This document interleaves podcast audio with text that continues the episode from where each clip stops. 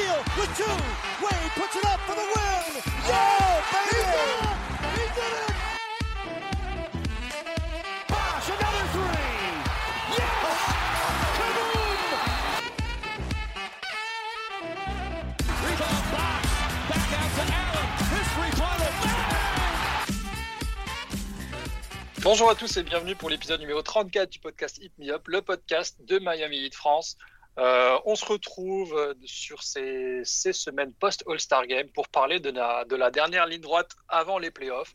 Euh, une dernière ligne droite qui s'annonce pas aisée, mais en tout cas un petit peu plus tranquille pour Miami, qui a un calendrier dont on reparlera tout à l'heure abordable.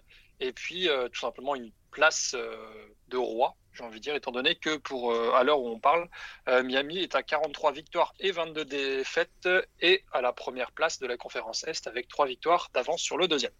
Euh, pour parler de Miami aujourd'hui, toute l'équipe est au complet comme d'habitude. Quentin est là, salut Quentin. Salut. Flo est là, salut Flo. Salut, salut. Val est avec nous, salut Val. Salut à tous. Et Sam, le meilleur ami de Batman, est là, salut Sam. Bonsoir à tous. Ouzo et Kravitz, on sait pas trop, mais voilà. Voilà, peu voilà, je vais- pas dire, mais vous savez. Voilà. Nous sachons. Nous sachons ça. Euh, on va commencer par un, un petit tour collectif de, de ce mois et demi de compétition. Alors, avant de rentrer dans les matchs préférés euh, des chroniqueurs, euh, on va faire un petit point stat très rapidement. Je vais commencer par la pace de l'équipe qui est de 95.7. Euh, la 29e pace de l'équipe, ça a un peu baissé tout au long de la saison, malgré le fait que Kyle Lowry aime bien jouer rapidement.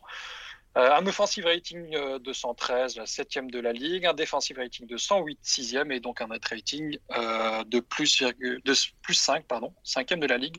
Donc globalement, toutes ces stats dans le top 10, euh, qui montrent aussi à quel point Miami est solide des deux côtés du terrain, on a tendance à l'oublier. Donc voilà, depuis le dernier podcast, un mois de février, très complet, 9 victoires, 2 défaites, et puis surtout, on a décidé d'enregistrer ce podcast après cette semaine qui a été un petit peu décisive, j'ai envie de dire, avec euh, quatre gros matchs. Et sur ces quatre gros matchs, une défaite euh, dans le clutch euh, contre Milwaukee, un peu frustrante sur une perte de balle de Tyler, même si on peut pas lui en vouloir étant donné le match qu'il a fait, alors qu'on menait de 4 points et avec la balle à 20 secondes de la fin. D'ailleurs, qu'est-ce que vous avez pensé de, cette défaite-là? Est-ce que c'était frustrant ou c'était, bah ouais, c'est une défaite qui arrivera plus si on doit rejouer le match dix fois? Les deux. Euh, C'est les frustrant, deux, mais je pense dirais, que ouais, c'est frustrant, mais je pense que même si on a choqué beaucoup de, de leads euh, cette saison, je pense que enfin si tu dois rejouer l'action euh, 15 20 fois euh, 15 ou 20 fois, euh, on refait pas l'erreur autant- à chaque fois quoi. Hein Ouais. Middleton met pas son euh, shoot à chaque fois, Hero la perd pas à chaque fois. euh, la remise en jeu est peut-être un peu mieux aussi. Ouais, elle est un peu, ouais. Là, Spo, pour le coup, il a fait des très bons systèmes en sortie de temps mort cette année. euh, Celui-là, il était un peu pérave, quoi. Surtout quand, quand tu vois que Jimmy il est à côté de Giannis, quoi, ça fait un peu chier. Mais bon. Euh, Sam, par exemple? Euh, je suis assez d'accord. Enfin, déjà, je pense que ce genre de match, tu le rejoues, tu le gagnes. Euh, ce que j'ai trouvé intéressant dans ce match, c'est que je trouve qu'il est assez représentatif, de, enfin, malgré qu'on n'ait pas Laurie, de ce qui peut se passer. Donc, autant, euh, bah, déjà, on voit que Bam, il s'en est plutôt bien sorti, en tout cas mieux que l'année dernière dans face aux Bucks parce qu'il avait absolument, enfin, il savait pas comment jouer, quoi, et dès qu'il y avait un peu d'envergure et tout. Euh, il est aussi représentatif de ce que risque de- faire Butler si on joue les Bucks. C'est pas une bonne nouvelle, mais c'est un truc qui s'est déjà vu et ça se voit quand on joue contre des équipes avec trop d'envergure ou alors avec des équipes qui drop et qui sont capables d'être un minimum mobiles. En l'occurrence, les Bucks euh, ou les Lakers il y a quelques années. Donc j'ai trouvé ça rassurant de savoir qu'on était capable de les tenir, notamment Hero, parce que l'année dernière, bah, voilà, il, était, il avait besoin, il, a- il avait pas eu de repos et tout, donc évidemment, mais euh, il avait du mal. En fait, c'était l'année où il savait plus trop comment attaquer ce genre de défense et tout. Là, il s'en est ultra bien sorti, donc ça c'était rassurant. C'était rassurant parce qu'on n'avait pas Laurie et donc l'exécution en fin de match quand il est là, c'est totalement différent. Ouais. C'était un peu inquiétant parce qu'il y a des grandes chances qu'on ait à jouer les Bucks cette année et que du coup, bah ouais, Butler, ça reste, ça reste une équipe qui lui pose problème quand on n'a pas de stretch five. En tout cas, personne qui est capable d'é- d'écarter Yanis de la raquette, quoi. Donc, euh, donc voilà, je suis content qu'on ait fait ce match. La fin, elle est plutôt ridicule, mais euh, je pense qu'il y a quand même des choses à, à craquer pour les playoffs parce que sinon, on va avoir des problèmes. C'est ce qu'on peut appeler une défaite positive, en fait. Ouais, c'est ça. Enfin, en tout cas, c'est une défaite positive et qui illustre assez facilement ce dont on va avoir besoin, enfin, ce, ce qu'on va avoir besoin de travailler. Et euh, Mm. comment, je sais pas trop, parce que en vrai, je sais pas du tout comment ça, comment on peut gérer ça tant qu'on n'a pas de. Enfin, Yanis, il défendra jamais sur Tucker, quoi. Donc en fait, à aucun Ouais. moment, euh, il sera capable de l'écarter. Donc je sais pas trop comment on fera. Mais, euh, mais en tout cas, c'est ouais, assez rassurant. en tout cas, c'est pas une défaite où tu finis, tu dis putain, c'est mort, euh, on va arriver en playoff, on va se faire allumer. quoi. C'est juste, il y a pas mal de choses à faire. Ouais. Euh, on va repartir un peu sur, sur le, les six semaines globalement. pour cette saison, on est premier en termes de pourcentage à 3 points, ce qui est une bonne chose, et quatrième en termes de lancers, ce qui est aussi une bonne chose étant donné le, nombre de lancers qu'on prend et à quel point c'est important dans le jeu de Butler notamment. Euh, et puis, euh, on est premier aussi au rebond défensif, euh, enfin au rebond de l'adversaire, je parle. Donc ça, c'est aussi une bonne chose d'un point de vue collectif quand on sait nos, nos problèmes à récupérer certains rebonds parfois. Euh, ça, c'est merci à PJ Tucker notamment pour euh, ce qu'il fait depuis qu'il est là. Euh, Val, toi, tu, veux, tu voulais nous parler un petit peu du match contre Dallas, qui est un peu la, la vraie grosse défaite qu'on a sur depuis un mois et demi, depuis, enfin depuis un mois depuis début février. Ouais, c'est c'est ça. ce match-là qui est pas forcément un match où on est où on est mauvais en soi, voilà. C'est pas non, c'est clairement pas un match où on est dégueulasse, mais c'est un match où il y a quand même des, disons qu'il y a des choses pas forcément positives qui se voient. Déjà au niveau du banc, où c'est un, match où clairement tu vois tu vois, euh, on va dire l'importance de héros de par son absence. Parce que c'est un match où les restes du banc ne t'apportent quasiment rien. Et comparé, et comparé au, au banc des Mavs sur ce match-là, où euh, où tu le duo Kleber-Bertens qui met, plus de, qui met plus de 30 points à 2 et on atteint même pas ce total avec 4 joueurs, donc presque avec 4 joueurs, donc c'est un petit peu compliqué. Et l'autre point qui est bah, qui rejoint ce que, ce que disait Sam tout à l'heure par rapport à Butler et aux Bucks, c'est que les, les, Mavs qui défendent assez bien et qui ont quelques joueurs avec un, avec un petit peu de avec un petit peu d'envergure, notamment Kleber, ont su poser des, soucis à Butler malgré que Butler fasse, un, fasse globalement un, très bon match. Euh, sur euh, voilà, il met quasiment 30 points et il va et il va chercher pas mal de lancers donc il a été quand même bon, mais il a eu quelques soucis en 1 contre 1 contre contre de l'envergure donc ouais c'est c'est un match où on a vu quelques petits quelques petites failles potentielles on va dire mais malgré que ce soit un match qui qui soit pas non plus trop trop décevant. Ouais. Après Dallas, euh, enfin ça c'est mon cas personnel, est assez surprenant comme je te le disais en oval. Ouais, ouais, ouais. ouais. Statistiquement, statistiquement, enfin je sais que voilà c'est marqué dans, dans le defensive rating, c'est une bonne défense. Par contre, j'étais assez surpris de voir leur manière de défendre et euh, par rapport au personnel et qu'ils ont, leur capacité justement de défendre. Moi, j'étais assez surpris. Euh, je sais pas les autres que vous, vous, avez pensé de ce match, si vous vous en rappelez, parce que du coup, ça remonte un petit peu. Ouais. Euh, non, ils ont plutôt bien joué. En fait, euh, ils ont vraiment euh, réussi à contrer notre attaque euh, qui est euh, toujours en mouvement. Ils ont, ouais. ils ont amené beaucoup d'aide et du coup, en fait, ça, bah, ça a tout simplement un peu trop gêné, gêné, gêné, notre attaque.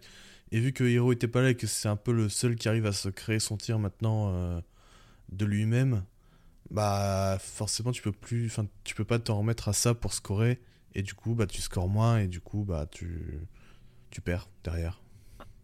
Le vrai problème sur ce match-là était l'impact du banc. Hein. Et aussi, oui, ah. le fait que je, je, regardais là le box score, c'est euh, ouais. c'est euh, Gabe Vincent qui a 0 sur 7 à 3 points, euh, Max Truss il en a tenté que 3. et puis c'est Ice Smith qui a 16 minutes et qui a joué 3 matchs cette saison parce qu'il y avait des mecs Covidés, donc hum. c'était compliqué. C'était compliqué, on va dire. Ouais. Sam, un petit mot sur le match de Dallas ou bien tu peux passer à celui de Toronto que toi tu veux étudier? Euh, bah, je suis juste d'accord avec ce qu'ils viennent de dire. Après, c'est un match où je ne vais pas accorder énormément d'importance parce que il y a des matchs que tu perds parce que la saison elle est longue. Ouais, ouais, on va dire, mais euh, là, enfin, tu, quand tu joues avec Ice Smith, c'est très. Face à lui, hein, je lui souhaite le meilleur, mais bon. ouais, ouais. On comprend. Il y a des, voilà, il y a des matchs où juste en fait ton banc n'a pas d'adresse parce qu'il déjà il carbure depuis le début de la saison. Il y en a eu, bon voilà, ça, ça joue pas trop bien, ça exécute pas extrêmement bien. Et effectivement, c'est le genre de match qu'on peut gagner si Hero il est là et qu'il est capable juste d'en mettre 30 parce que personne ne peut le défendre. Euh, là, en l'occurrence, c'est juste euh, si tu n'as aucune création, que tu n'as pas vraiment d'adresse, que ton banc il a du mal et qu'en plus de ça, bah, tu joues avec des. C'est même pas des G-Leaguers parce que nos G-Leaguers ils sont bons maintenant, mais c'est des G-Leaguers de G-Leaguers.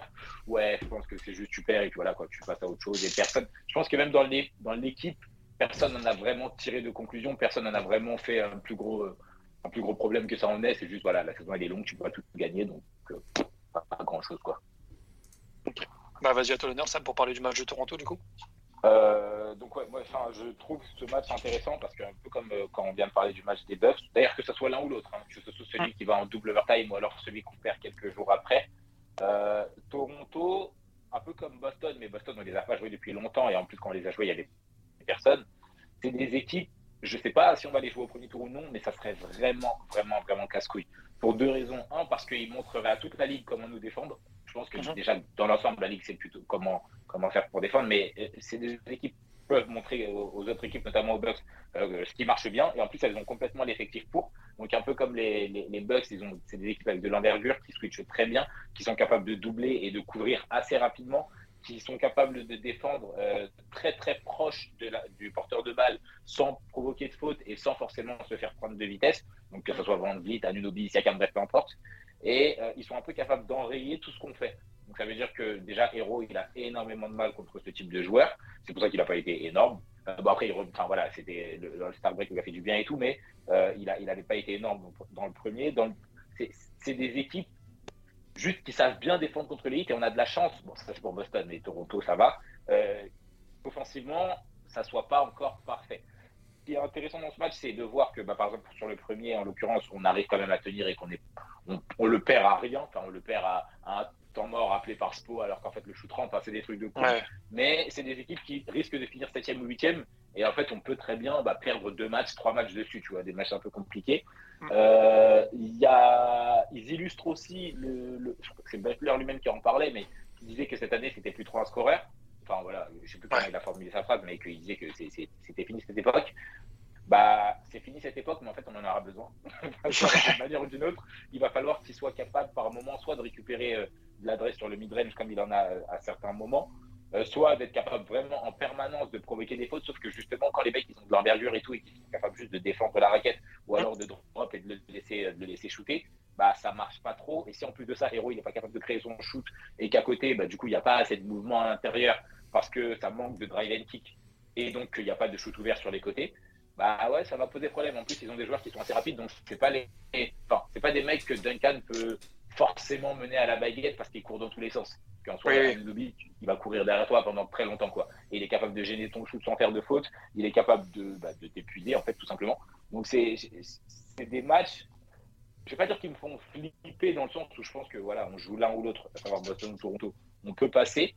Par contre, tu peux perdre beaucoup de matchs de cons comme ça, et après tu vas jouer les Bucks juste après qui prennent le même blueprint mais avec des meilleurs joueurs, et ça peut poser problème. En l'occurrence, euh, c'est ce qui s'est passé sur les deux matchs, mais aussi sur le deuxième où il en avait 33. Euh, on voit aussi qu'en fait, tu as des joueurs comme ça, donc à Toronto, qui peuvent très facilement euh, tirer profit de ta défense parce qu'ils ils peuvent prendre feu individuellement en rentrant des shoots un peu compliqués. Toronto a des capacités quand même de créer des shoots ouverts, déjà parce que Van Vliet, on en avait parlé en off, mais il a un pourcentage, à 3 points qui est lunaire, donc en fait il stretch rien que de par sa présence. Il est ultra bon au catch and shoot, et ils ont beaucoup de joueurs capables de drive and kick. Ça, ça nous a posé beaucoup de problèmes parce qu'en fait, euh, bah, Trent, il peut prendre des shoots, enfin, il, a pris des shoots euh, assez contestés, mais qui nécessitaient un close-out. Euh, Duncan Robinson peut être très bon, mais le close-out, c'est pas sa force. En plus, il provoque des fautes de con parfois, et il l'a fait dans ce match-là. Donc, c'est une équipe qui nous met en difficulté sans avoir les. Enfin, c'est caricatural, hein, mais sans avoir bah, le meilleur joueur de la série, par exemple, le, le meilleur joueur du match, ou alors le meilleur euh, attaquant, ou alors. Enfin bref, ils n'ont pas Curry, et pour autant, bah, des deux côtés du terrain, ils nous ont mis en difficulté, ils nous ont posé énormément de problèmes, ils ont pris les deux matchs, alors que voilà. Et, euh, et ça, par contre, enfin, ça pour le coup, c'est pas rassurant. Donc je sais qu'en voyant les matchs, euh, qu'on gagne ou qu'on perde, c'est pas des trucs qui me laissent un- C'est voilà, des matchs qui mettent un peu mal à l'aise.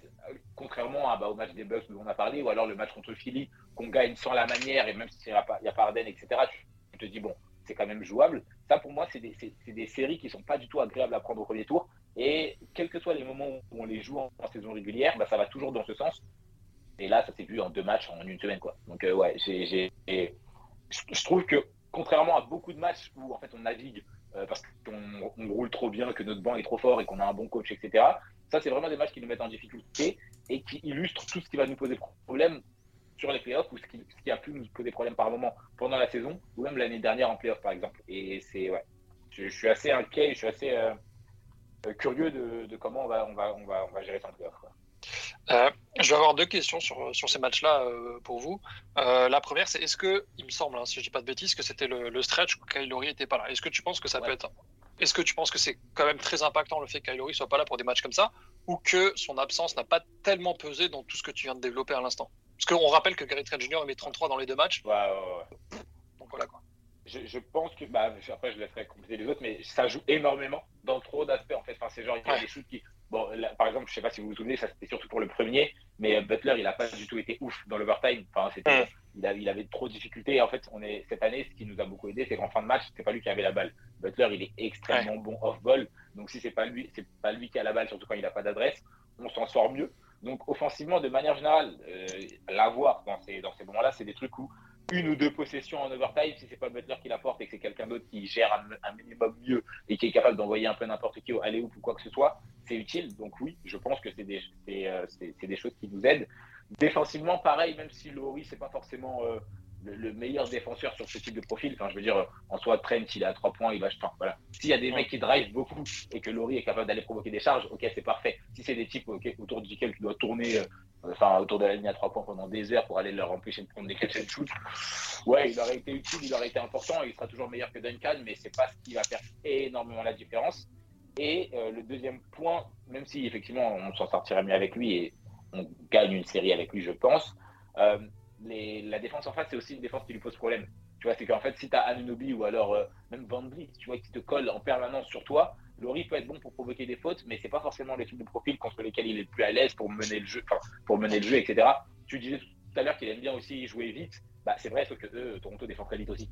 Ouais, ça c'est clair. Il, se replie ultra facilement. Et justement, ça, on en avait parlé en off, ou alors dans le précédent pod, je sais plus. Mais tu vois, on disait, c'est marrant parce que dans, l'impression visuelle, on a l'impression qu'on joue super rapidement et qu'on s'en sort bien. Alors qu'en fait, parfois, quand on regarde, bah, c'est pas vraiment le cas. Bah, c'est justement à cause de ce type d'équipe pour moi. Tu vois, c'est le moment où par moment, on va essayer de jouer rapidement, on va essayer d'envoyer les gens sur transition ou alors au aller et tout. Et en fait, bah, tu as Siakam, tu as Moubi ou tu as Boucher qui, qui se replie ultra bien, qui est déjà en place, qui est capable de casser un aller qui est capable de casser une outlet pass. Et donc, bah, c'est Laurie t'apporte parce qu'il est trop fort, mais de son, son, profil, c'est pas celui qui va faire la différence dans ce genre de choses.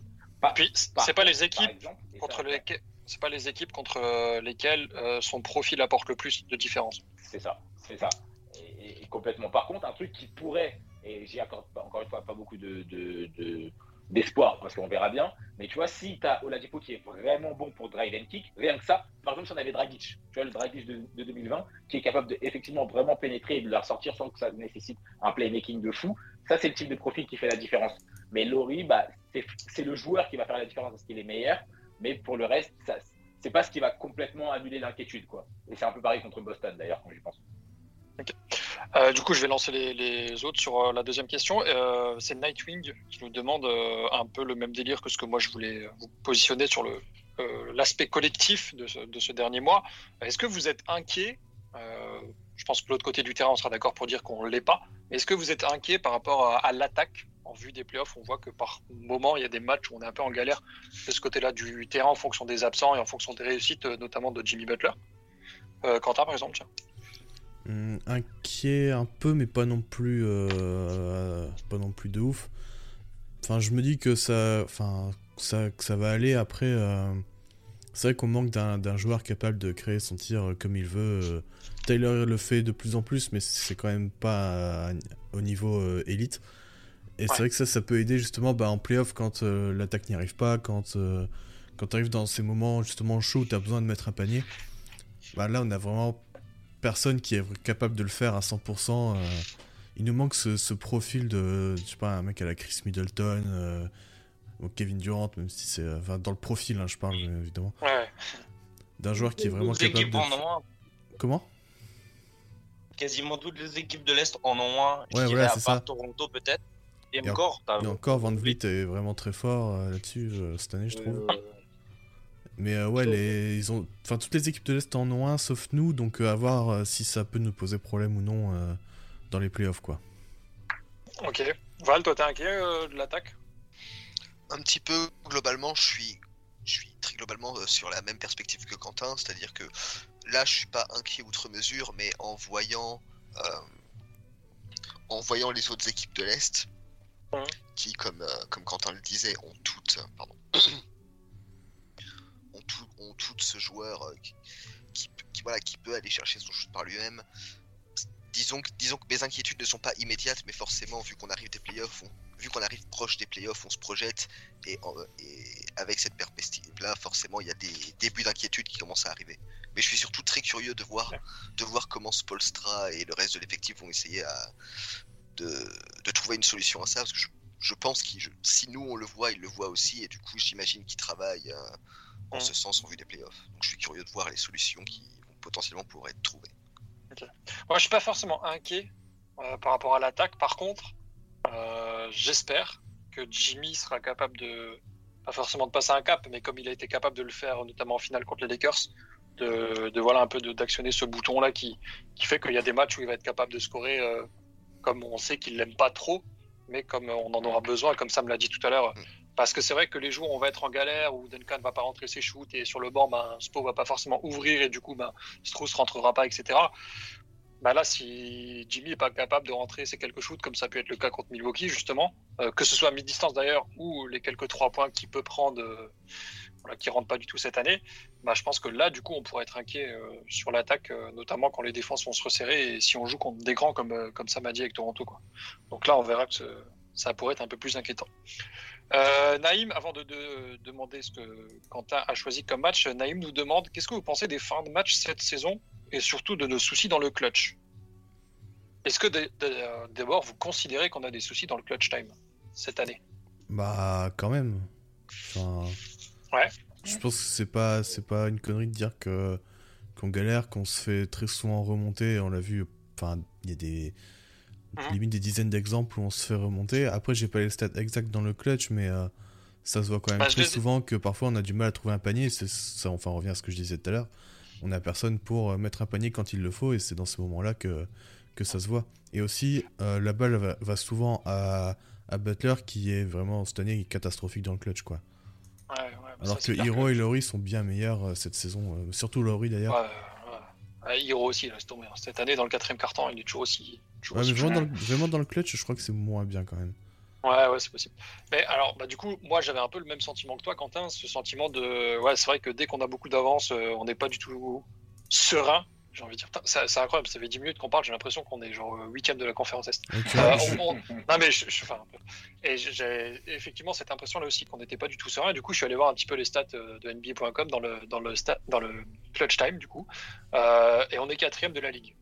Donc on a 19 victoires et 12 défaites dans les matchs, 61% de victoires. Alors effectivement, comme on le pense, en termes de réussite offensive, on n'est pas ouf. On n'est que à 40% au tir. On a qu'un net rating de 0,5, donc c'est pas dingue. Mais en fait, là où on fait la différence, et c'est quelque chose qui n'est pas forcément visuellement euh, très important, mais ça a été le cas notamment contre Philadelphie cette nuit, c'est de l'autre côté du terrain. Où là, du coup, défensivement, on maintient. Alors attendez que je vous donne la stat exacte. On est la troisième meilleure défense dans ces, dans ces conditions-là, où les adversaires shootent que à 38%. Et donc c'est là où, entre guillemets, on fait de la différence. Sam, sur le clutch? Euh, c'était- peut-être ce matin. Il y avait euh, Five Reasons qui avait, je sais pas si vous l'avez lu.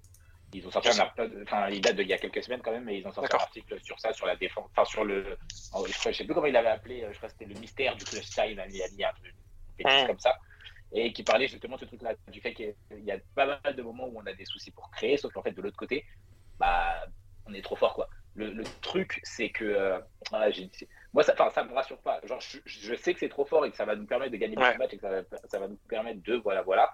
Mais en fait, c'est- pour reprendre un peu ce que vous dites depuis tout à l'heure, là, tout de suite, tu te retrouves face au Bucks. Tu as besoin d'un panier. Il y a deux ans, quand on va en finale, tu sais que tu donnes la balle à Butler parce qu'il a, il va rentrer ses shoots, parce qu'il va provoquer la faute et tout.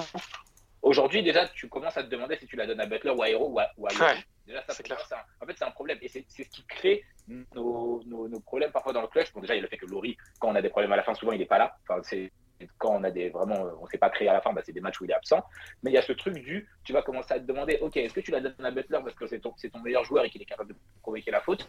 Est-ce que tu la donnes à Laurie parce que t'as pas envie d'avoir un turnover et t'as envie d'avoir quelqu'un qui crée tout simplement? Est-ce que tu la donnes à Hero parce que c'est le meilleur euh, créateur de ton équipe? Les autres équipes de la ligue, elles ont pas problème-là. Enfin, les, autres- les autres contenders, ils n'ont pas ce problème-là, que ce Mhm. soit à l'est ou à l'ouest. Généralement, au pire des cas, les Suns, ils vont se demander s'ils la donnent à Chris Paul ou à Booker, mais en fait, c'est kiff-kiff et dans les deux cas, c'est une excellente possession. Tu vois, Ouais, c'est un pas- problème de riche, ça, en fait. Voilà, c'est ça. C'est pas dans notre truc où tu te dis, putain, il faut, il faut, il faut minimiser les, dégâts potentiels. Et est-ce que Hero, il est déjà, enfin, c'est quand même tu dis ça, ou Val, je sais plus, mais est-ce que c'est déjà ce type de joueur qui peut t'apporter un panier tout le temps que Booker est? Est-ce que, enfin, tu vois, c'est des trucs où bah, il y a des moments où en fait, tu auras besoin d'une bonne possession. Et aujourd'hui, bah, on ne sait plus exactement quoi faire quand tu as besoin d'une bonne possession. Et même en ayant Spolstra sur le, sur le banc, bah, parfois, en fait, tu as besoin d'une bonne possession. Tu n'as pas envie que ça vienne d'un système. Tu vois, parce que déjà, Ouais. tu sais pas comment l'équipe en face va te défendre. Tu sais pas comment tu vas. Enfin, tu sais pas quel. Ouais, tu sais pas si tu vas, tu vas avoir un, un turnover ou tu vas devoir courir pour la balle. Tu sais pas si tu vas te faire doubler au dernier moment. Et tu sais pas si t'as un moments- temps mort de dispo. Ouais, ouais, déjà, en plus, Espo, il va les appeler et on ils vont pas nous les donner parce qu'ils Espo quand il essaie de les appeler. Tu vois, donc c'est des trucs où, en fait, les moments où on sait pas quoi faire, bah, c'est une catastrophe. Genre, vraiment, et, et ça arrive pas si souvent que ça. Et puis, il y a des moments où, en fait, on se rattrape après de l'autre côté et tout, il n'y a pas de problème. Mais il y a des moments où, en fait, tu vas devoir savoir quoi faire. Et si t'as as Butler qui dit littéralement mot pour mot, bah ouais, mais moi, je suis plus un scoreur, bah, en fait, que tu le sois ou non, t'as pas le droit de dire ça. c'est trop con. Et Butler, je l'adore et c'est mon joueur préféré et blablabla. Bla, bla, bla, bla. Mais en fait, t'es pas encore au stade où tu peux te permettre de dire ça. Tu vois, t'as pas euh, Héros qui tourne à 28 points par match et qui est absolument indéfendable. T'as pas Bam qui est capable. Enfin bref, t'es- t'es pas en- t'as- on n'a pas encore ce luxe de riche de pouvoir se dire ça. Et le problème, c'est que l'équipe, elle joue un peu comme si on l'avait. Enfin, c'est pas volontaire, mais l'équipe joue comme ça. Et il y a des moments où en fait, tu pourras pas te rattraper en défense parce que ce sera la dernière possession du match. Voilà, il reste 8 secondes, tu dois marquer un panier. Bah, exactement comme. Mais d'ailleurs, c'est comme quand on joue face à. Face, face euh, comment ça s'appelle les, euh, les Nets. Heureusement que KD rate ses deux derniers shoots à la fin. Parce qu'en Ouais. fait, euh, ouais, mais non. Enfin, tu vois, c'est genre. euh, Ouais. défensivement, il y a des moments où en fait, tu peux rien faire contre KD, tu peux rien faire contre Yanis ou rien faire contre Embiid. Et donc, de l'autre côté, il va falloir rattraper. Et du coup, là, tout de suite, je vous pose la question. On, a, on est à moins 1 ou moins 2, peu importe. On a une possession à avoir. Il reste 8 secondes. Vous donnez la balle à qui, du coup? Butler, Hero ou Laurie Combien, combien de temps on a? 8 secondes ou 10 secondes. Laurie, je pense. Laori ou Hero? Moi, je donne à Hero, je pense, si on a 10 secondes. Tu vois? Moi, je sais pas. Oui, non, mais bien sûr. Moi, même l'année dernière, je te réponds Butler. hein. Mais tu- Ouais, et il y a deux ans, c'est même pas un débat. Tu vois, il y a deux ans, on la donne à Butler et il l'a fait toute la saison. Tu vois, aujourd'hui, bah, Hero, il a, enfin, Butler, il a quand même, je crois qu'il a 50, euh, 51%, je crois, en free, en free throw rate. Donc, ça veut dire Mm. qu'il, il- voilà, au niveau de, de la provocation de lancer, c'est toujours pas un problème, encore moins qu'avant, limite. Sauf que, bah ouais, mais le reste, c'est chaud. Le, le- le shoot, c'est chaud, le reste, c'est chaud. Et puis Laurie, ça sera Pépère a tendance à prendre les step back aussi. Donc... Ouais, tu vois. Ah ouais, c'est- ces vieux step back, ça, en là. tu, tu- tu vois, et en fait, les autres, et le problème, je pense qu'il y a un autre problème, c'est que les autres de l'équipe attendent toujours que ce soit à Hero de le faire, euh, euh, Butler Ouais. de le faire. Tu vois, Ouais. et rien que ça, en fait, le fait que Butler se dise, bah non, c'est plus mon problème, c'est aux autres, et moi, je, je, enfin, je m'adapte, que Laurie n'ait jamais été un excellent scoreur et que de toute façon, c'est pas son rôle, et que Hero, bah, Hero, je pense qu'il peut, enfin, en tout cas, mentalement, il n'aura aucun souci à le faire, juste, c'est pas encore ce joueur-là, tu vois, il est trop fort, et voilà, il n'y a pas de problème, et il peut t'en mettre 30. Je sais pas si j'ai envie qu'il attaque sur Yanis en fin de match. C'est ça. mais- il a trop besoin d'un pick and roll. Après, Ouais. Oui, non, mais Ah. Après, il y a le Mister Bam aussi dans toute cette euh, discussion dont on n'a pas du tout parlé. Est-ce Bah. qu'on arrivera à un stade où est-ce que c'est à lui éventuellement que tu peux donner la balle? Non. Bam, c'est le cas pour moi. Si on joue Brooklyn, c'est tout. Ouais, Ouais, voilà, c'est voilà. c'est ce que je pense aussi. Mais voilà, tu vois, c'est la question à poser aussi. En fait, pour moi, c'est lui qui peut être à la finition de l'action, mais c'est pas lui qui va l'initier. Non, non, c'est clair. Mm, mm. Ouais, ouais. Et puis même hier, il y a des moments où en fait tu le vois face à face à Embiid, il est terrifié sa mère. Ah oui, Et genre Ouais. en fait, juste Ah, il fait un match, il euh, bof, balèze, il prend trop- bah, ouais, son match il est catastrophique littéralement. Et juste Embiid, il a une position, il drop de ouf, mais il est tellement plus grand, tellement plus balèze que Mm. bah il sait pas quoi faire. Et surtout qu'en plus il y a des moments où tu vas le voir un peu essayer et quand c'est Draymond, bah, il sait qu'il est plus rapide. Quand c'est Embiid, bah, il est légèrement plus rapide, mais il a tellement le désavantage physique que Embiid, par moment, il est capable de se rattraper et tout et tout. Donc en fait, il sait pas quoi faire. Et C'est ça. bah, Butler, il va se dire pareil. En fait, il y a des moments où il attaque pas quand les gens sont trop grands. Hero va essayer, mais parfois il va rater, tout simplement. Et ça, j'ai aucun problème avec ça. Mais enfin, c'est des petits trucs où du coup, ça, ça, me pose problème. Et rien que le fait de savoir que tu réussisses ou que tu réussisses pas, c'est un autre problème. Mais il n'y a pas d'équipe dans la ligue. Au pire des cas, effectivement, à Chicago, ils vont se demander si tu la donnes à De À la ville, mais pareil, c'est un problème de riche. Tu vois, Ouais. c'est pas, euh, c'est pareil. Si KD, enfin, si ils se demandent entre KD et Kyrie, bon, déjà, généralement, ça serait KD, mais même si c'est Kyrie, bah, en fait, c'est toujours mieux que 92% des mecs.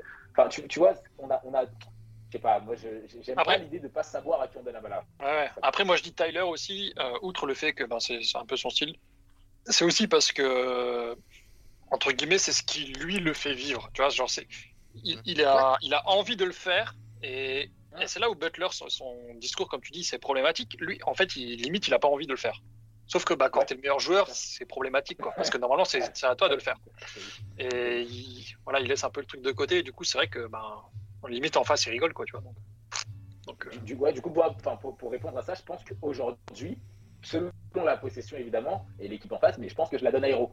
Tu vois, rien que parce que, en fait, il n'y aura pas d'hésitation au moment où tu poses ton dribble. Tu vois, genre, c'est le- il y a deux ans, quand Butler il va attaquer dans une situation comme ça, bah, il y va et il dit vas-y, je vais au panier, et si je prends la faute, tant mieux, si j'arrive à scorer, tant mieux, et si au dernier moment, je vois quelqu'un, il y a quelqu'un qui est ouvert, je ferai la passe.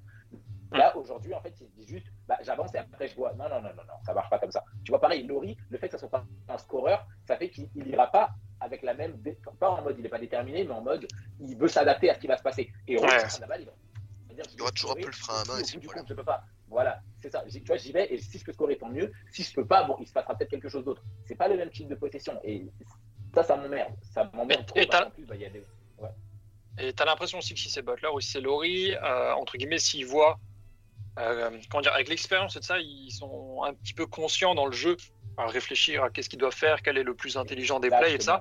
Et Ouais, quand tu as c'est ça. Giannis en face, ils vont entre guillemets bugger, tu vois. Alors que Tyler, il est complètement inconscient encore dans ce qu'il fait parce qu'il est encore jeune et de ça. Ouais, Et du coup, il en a rien à péter de qui est devant lui, il va, il va essayer de le fumer, quoi. Donc, euh, à mort. Et il y va, et si, ça, si, tu rates, au pire, tant pis, tu vois. Mais si tu y vas, tu, au dernier moment, tu t'arrêtes, tu te retournes, tu fais, t'envoies un kick out à Struss qui, qui attendait absolument pas la balle parce que c'est pas à lui de prendre ses derniers shoots. Ah ouais, mais non. Ouais, tu vois, ouais, mais non. Enfin, et c'est, moi, c'est ça qui m'inquiète. C'est plus le fait qu'eux ne sachent pas plutôt Ouais. que euh, tu as, trois trucs. Donc voilà, je sais pas, on, on verra, mais euh, il y a des équipes contre qui ça nous posera problème, notamment les grands. Tu vois, si c'est contre Toronto, bon, tu as quand même l'avantage de talent et tout, mais si tu es face à une équipe où, où, en fait, tu n'es même pas forcément sûr d'avoir le meilleur joueur de la série, et le meilleur, joueur, le, meilleur, le meilleur joueur de ton équipe peut ne pas être le meilleur joueur de ta série. Tu vois, ça aussi, c'est Ouais. un problème. C'est que tu joues, KD, en fait, quoi qu'il arrive, ça sera le meilleur joueur des Nets. Voilà, c'est tout. Enfin, bah nous, Butler, il peut être un peu des deux. Enfin, tu vois, il peut Mm. être le meilleur comme il peut ne pas l'être. peut- Et euh, ouais, c'est, moi, ça me rassure pas ça aussi. Du coup, euh, bon, on verra. On verra. Euh, Flo, juste avant de te poser toi ton avis sur le, le clutch time, euh, voilà, je disais tout à l'heure qu'on était quatrième euh, sur les 31 matchs qu'on a joué avec 61% de victoire. Les Suns, sur les 30 matchs qu'ils ont joués, ils sont à 87% de victoire dans le clutch. c'est voilà, limite, voilà. c'est limite étonnant qu'ils aient des matchs dans le clutch, euh, tellement ils sont forts. Bah, Ouais, ouais, ils en ont 30, ils sont à 87%, 60% de réussite au tir dans le clutch time. Non, ils ont, ils ont Et ils 40 de net rating. Et ils ont de, ouais, ils ont de très loin le meilleur net rating. Euh, le deuxième, c'est les Memphis Grizzlies avec euh, plus 1,7. Et les Suns, ils sont à plus 3,2 dans le clutch. Voilà, voilà. Euh, Sam, ton avis sur le clutch avant qu'on passe à BAM? Euh, Ah, Sam, non, pardon, Flo, excuse-moi. ça. Non, en, fait, si, si on résume ce que vous avez dit, le, le clutch, le problème, il est quasiment à 99% dans l'offensive. Et euh, parce que franchement, défensivement, on, a vu comme par exemple hier soir le match, euh, on peut vraiment vraiment euh, défendre n'importe quel type de type d'équipe, même quand on pense qu'on n'a pas un, un, un défenseur pour Embiid, et ben on arrive quand même à, à le limiter. Donc c'est vraiment c'est vraiment offensivement le problème dans le clutch quoi et c'est pas forcément les shoots qui rentrent pas, c'est pas du hit and miss, c'est plutôt euh, c'est plutôt de se mettre en se mettre en route. En plus on a quasiment jamais la même line-up. Enfin, clair. on peut quasiment jamais avoir C'est ça le truc, c'est que c'est euh, un jour un jour Tyler c'est le on va dire le primary euh, playmaker, hein. un autre jour il y a Lowry, un autre jour c'est pas pareil. Donc ils ont pas à chaque fois le même rôle en fin de match et je pense que c'est ça qui qui c'est pas vraiment une excuse parce que normalement tu peux quand même arriver à à, à faire des trucs autres que les turnovers de de Tyler Hero par exemple en fin de match euh, contre Milwaukee ou des trucs comme ça. Donc, euh, il y a vraiment euh, il y a vraiment il il qu'un côté du, du terrain du parquet à, à résoudre dans le clutch je, je suis pas vraiment inquiet c'est la question je suis pas vraiment inquiet parce que je pense que si on est au complet, je pense qu'on arrivera à, arrivera à bien terminer nos matchs en playoff sur une série. On verra bien. Euh, petite parenthèse, parce que tout à l'heure, on a dit que BAM avait fait un match euh, assez catastrophique euh, cette nuit contre Philly, ce qui nous arrange pas, étant donné qu'on va faire notre, notre focus individuel sur lui. Euh, mais dire aussi que par rapport, de l'autre côté du terrain, c'était la même chose que Joel Embiid. Hein. Il a galéré de ouf face, à, face à BAM. il, shoot, Et, shoot à 27% au tir. Donc, et franchement, les lancers, bon, je crois qu'il y a qu'une seule faute de, une seule, peut-être maximum deux de Bam sur sur Embiid et il a eu 14 lancés, donc je veux dire, c'est pas vraiment, euh, Ouais. il a, il a, c'est souvent sur, sur des switches où il a réussi à trouver ses lancers, quoi, mais il a, il a vraiment pas réussi à, trou- à trouver une, un rythme offensif. quoi.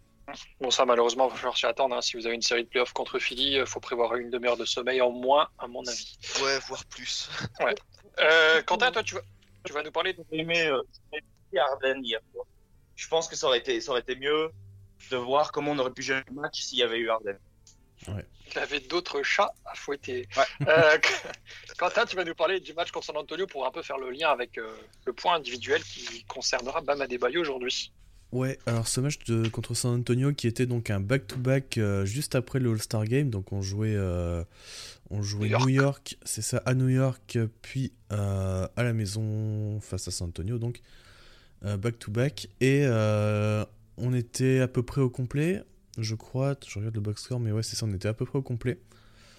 Et... Pas euh, comment? Pas eux. Ouais, pas eux. C'est vrai que eux, ils avaient, euh, ils avaient quelques absents. Et en fait, c'est un match où euh, San Antonio, malgré leurs absences, ont pris une grosse avance très vite. Ils ont pris une quinzaine de points et Miami a réussi à remonter. Mais surtout, ce que je voulais montrer dans ce match, c'est que Bam Adebayo a décidé d'être le meilleur joueur sur le terrain en fin de match. Et euh, Quel bonheur. Ouais, quand il est comme ça, franchement, alors il finit, euh, il finit à 36 points, 7 rebonds, 4 passes, 2 interceptions, 3 contre, à 14 sur 21 au tir, 8 sur 12 au lancer. Et euh, c'est surtout ce qui m'a impressionné, c'est le dernier carton, où il finit à 7 sur 9 au tir. Et en fait, c'est on lui donnait la balle à allez, 3-4 mètres du panier, et il attaquait. Il attaquait tout de suite. Il se posait pas la question de euh, attends, il y a un système, attends, il y a Robinson, il y a Hero qui va sortir d'un écran, machin. Non, c'est euh, j'attaque, je suis le meilleur joueur, les intérieurs en face ne peuvent pas me défendre, j'y vais et je, et je, détruis tout, et c'est ce qu'il a fait. Et ce qui, ce qui fait qu'on a gagné ce match, hein, parce que du coup, l'écart monte à une quinzaine de points euh, dans le quatrième quart.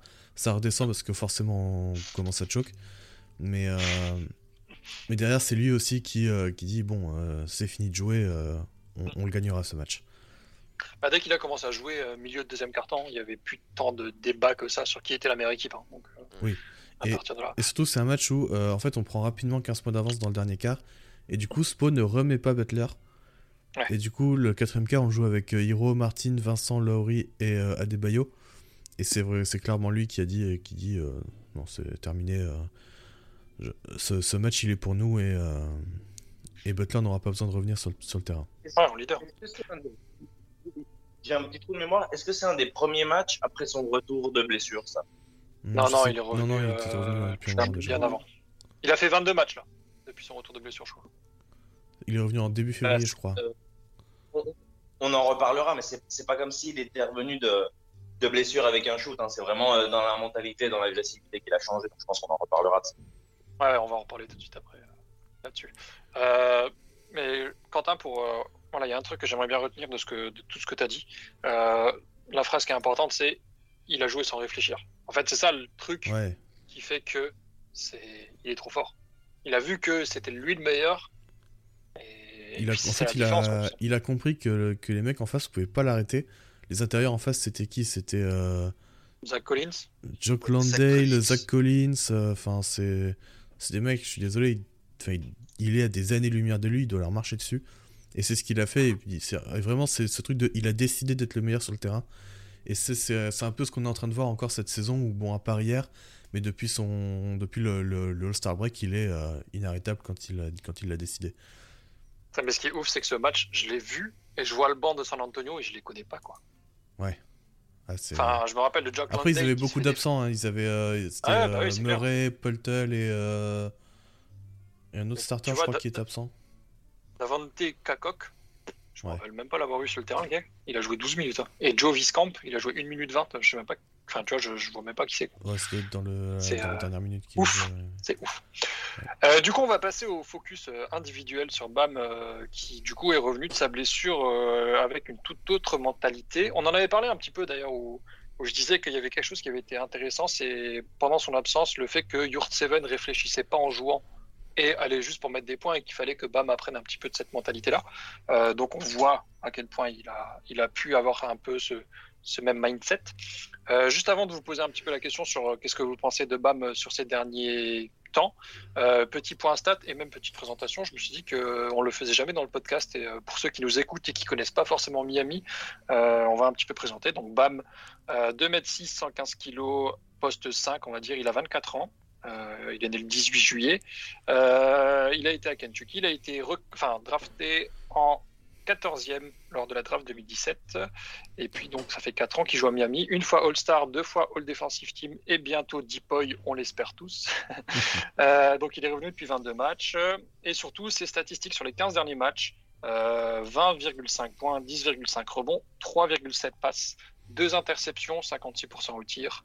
Euh, et puis, peut-être le plus important, quasiment 15 shoots tentés par match. Euh, petite question du coup pour vous, quelle est la différence moi, j'ai l'impression qu'il y en a une, vous me direz peut-être euh, s'il n'y en a pas. Quelle est la différence avec le BAM du début de saison? Son genou. genou, ouais. Ouais, bah en fait. Plus que le pouce. Ouais. Qui a été sa blessure Pour vous, c'est le genou, ouais. Ouais, bah en fait, déjà la saison dernière et, un- et un peu pendant ce début de saison, en fait, il a raté quelques matchs pour son genou. Tu sentais qu'il était pas. Il y avait un petit truc physiquement. Et au final, il prend deux mois d'arrêt pour son pouce et il revient et il est complètement transformé physiquement. Il est, il est partout. Enfin, c'est. Il faut le suivre des yeux en défense. Et enfin, vraiment, essayer de le suivre des yeux en défense sur certaines possessions. Il est partout. Il switch partout. Il est euh, en aide à l'opposé. Enfin, c'est- c'est c'est lunaire. Et ça, c'est aussi parce qu'il a pu se, se reposer. Et, euh, et de toute façon, on en avait déjà parlé dans le dernier podcast, je crois, que, Ouais. que ça, ça lui, c'est- ça lui était bénéfique un, un temps d'arrêt euh, comme ça. C'était un mal pour un bien, le pouce. Ouais. On avait dit ça. C'est peut-être la meilleure chose qui petit lui truc. soit arrivée cette saison. C'est clair. Euh, petit truc, euh, on parle de 10 rebonds euh, sur les 15 derniers matchs, mais c'est un peu différent de si on dit 10 rebonds pour euh, Embiid, qui est euh, défense en drop, qui est toujours près du panier. Bam, qui a une défense quand même beaucoup plus en tête de raquette, etc.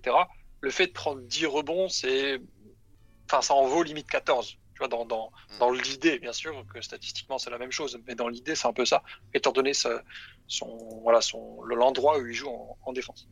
Euh, Sam Qu'est-ce que tu peux nous dire de Bam là Et À quel point il te fait kiffer en, ce- en ce moment? Il est, en fait, c'est c'est ce que vous dites depuis tout à l'heure, c'est juste que du coup, il réfléchit moins. Sa triple menace, elle va plus vite. Si tu arrives et que tu attrapes la balle et que tu prends 4 secondes, c'est. Possession, ça dure 24 secondes. Si tu prends 4 secondes à réfléchir à est-ce que tu dois faire une passe à Duncan Robinson Est-ce que Butler, il est derrière toi devant Est-ce que c'est long hein, On s'ennuie en plus. C'est relou.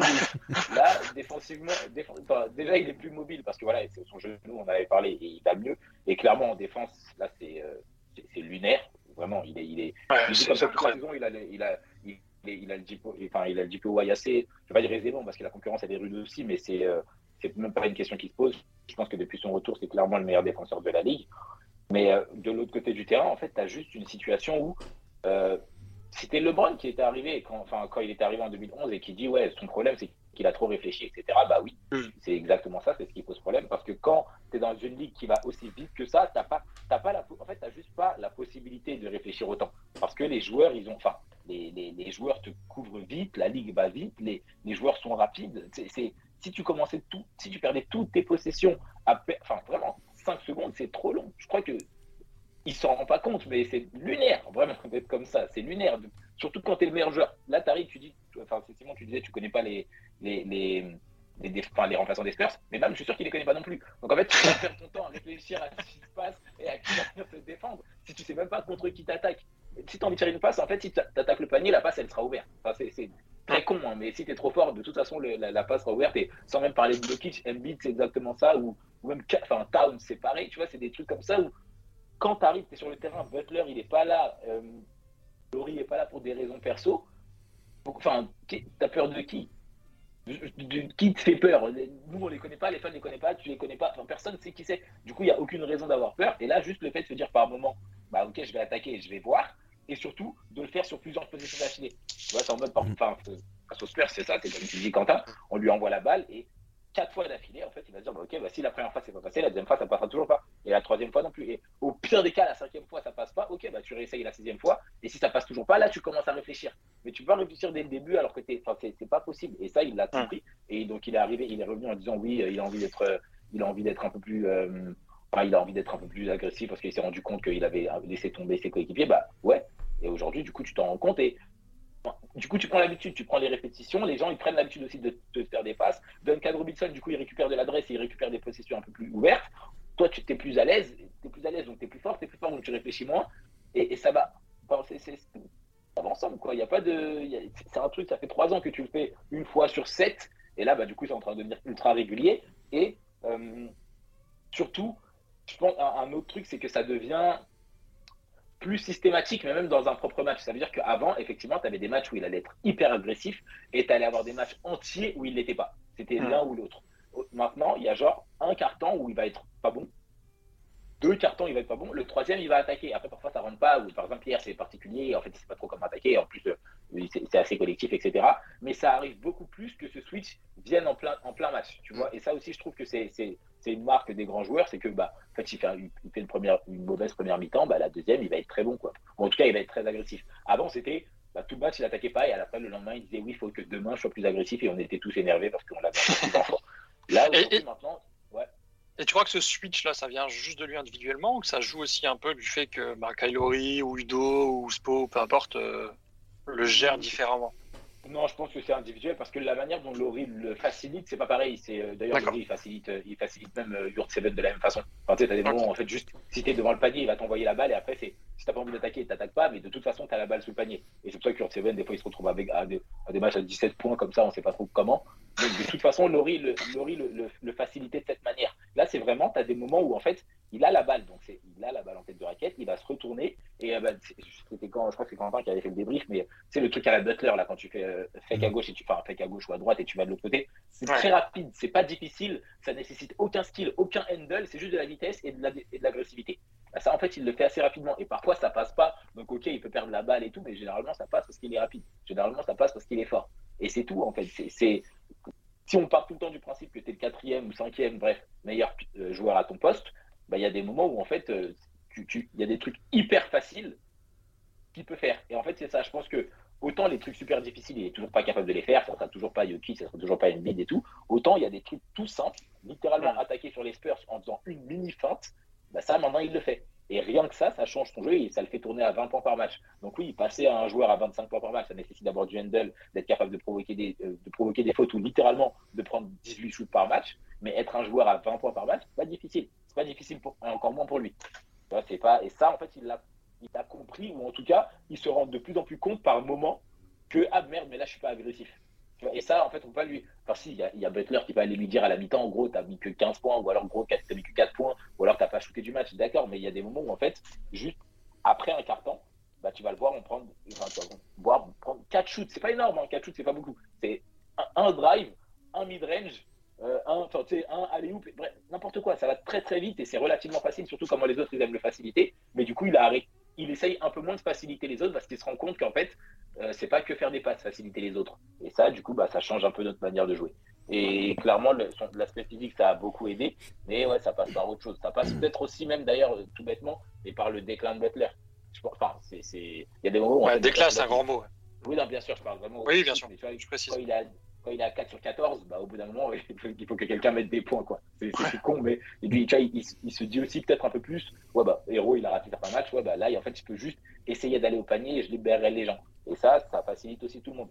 Et c'est parfait qu'il en prenne conscience maintenant. Faudra qu'il réussisse à le faire un peu plus contre les. Enfin, le, problème, entre guillemets, c'est que les mecs trop forts dans notre conférence, bah, c'est des profils qui le mettent en difficulté. Donc, il faudra voir comment il s'en sort. Mais en tout cas, rien qu'en en tant que deuxième meilleur joueur de l'équipe, de faire face à des mauvais joueurs, ça ne devrait pas être un débat.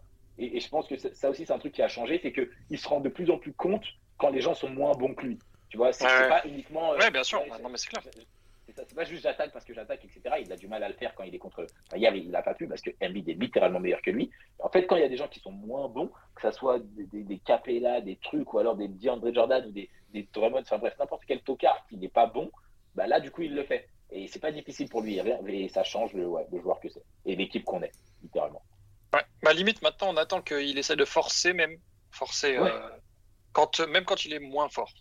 Limite, tu vois, qu'il essaye un peu de, trouver ce truc-là. Après, moi, pour ajouter un petit truc aussi, un truc qui a changé par rapport au début de l'année, et ça rejoint un peu ce que Quentin disait par rapport à son genou, c'est je, je le trouve, ça c'est peut-être moi subjectivement qui, qui, qui a une vision un peu troublée de ce truc-là, mais je le trouve plus aérien du coup par rapport au genou, hein, Ouais, de- grave. que depuis le début de la saison. Mm. En termes de alley-oop, en termes de finition, euh, en termes de rebond même offensif et de bloc même, je trouve beaucoup plus à l'aise euh, et verticalement et même horizontalement quand il court, quoi, tu vois. Donc, euh, c'est- ouais, c'est vraiment visuellement, je, je trouve qu'il y a vraiment une différence euh, assez importante. Et puis, euh, voilà, ça, toute l'équipe aussi est derrière lui quand tu vois que qui, qui fait des cartons là, 14 points, 7 sur 8 au tir, euh, Mm. tout le monde qui court, quoi. Donc ça, c'est Et ah, ouais, et il y a un dernier truc par rapport à ça, j'allais oublier. Euh, il y a quelques jours, je parlais de la décélération des joueurs en NBA, parce que c'est Mm. c'est une qualité de ouf et tout. Et euh, en fait, Bam, il est bien meilleur là-dessus. Et j'avais pas fait le lien avec le genou, mais en fait, ça peut complètement être. Tu sais, maintenant, il fait beaucoup plus de transitions. Tu sais, où il va prendre la balle, il attrape sur rebond et Il enchaîne les coast, il enchaîne les voilà. to coast Et- maintenant.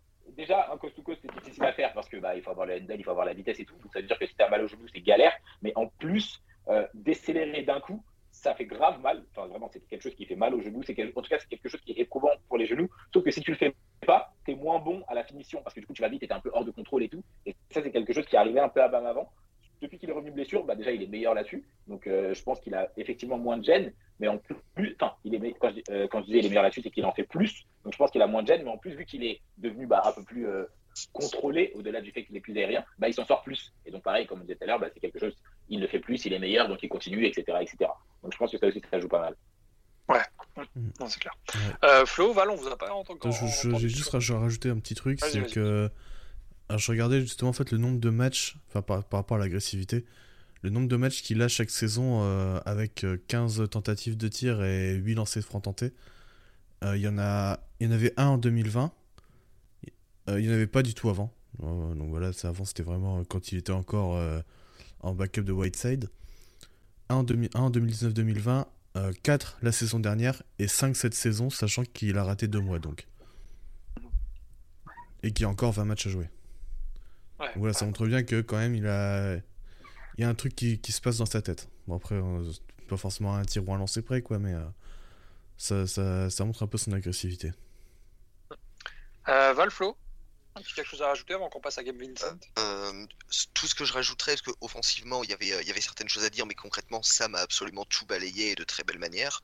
Euh, défensivement, ce que je rajouterais, c'est au-delà euh, du fait qu'il soit euh, d'autant plus impressionnant, et notamment visuellement, parce que physiquement, il est mieux.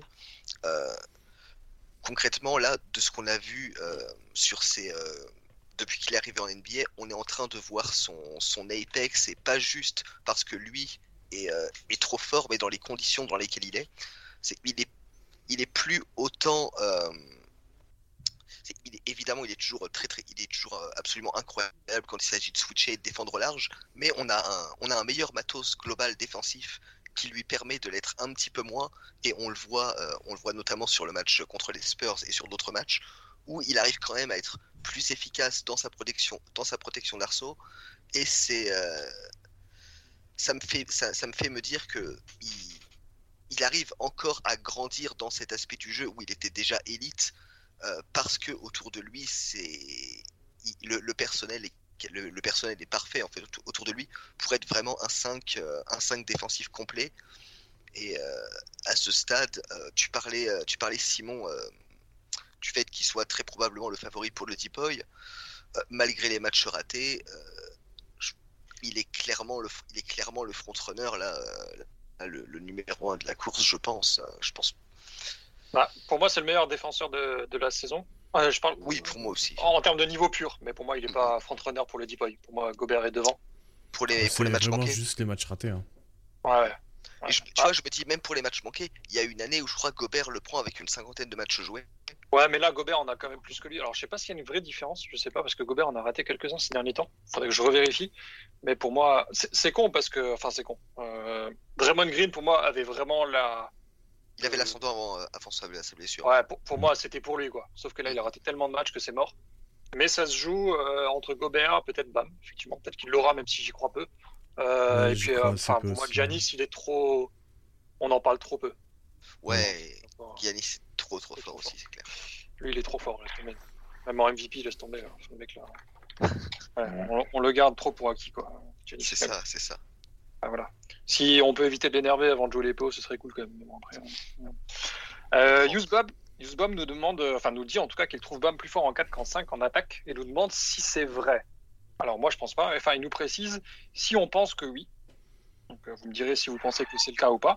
Euh, Est-ce qu'il faudrait pas mettre Kylori, PJ Tucker, Jimmy Butler, Bama Debayo et Edmond dans le 5 Alors pour moi, non, mais. euh, Bah, que vous non, Pareil, non. mais- euh, Tout simplement parce qu'en fait, on n'a pas, on, on n'a pas de profil de pivot qui lui permettrait de jouer en 4. Donc, euh, bah, en fait, il faudrait Kelly Olynyk, aussi. quoi.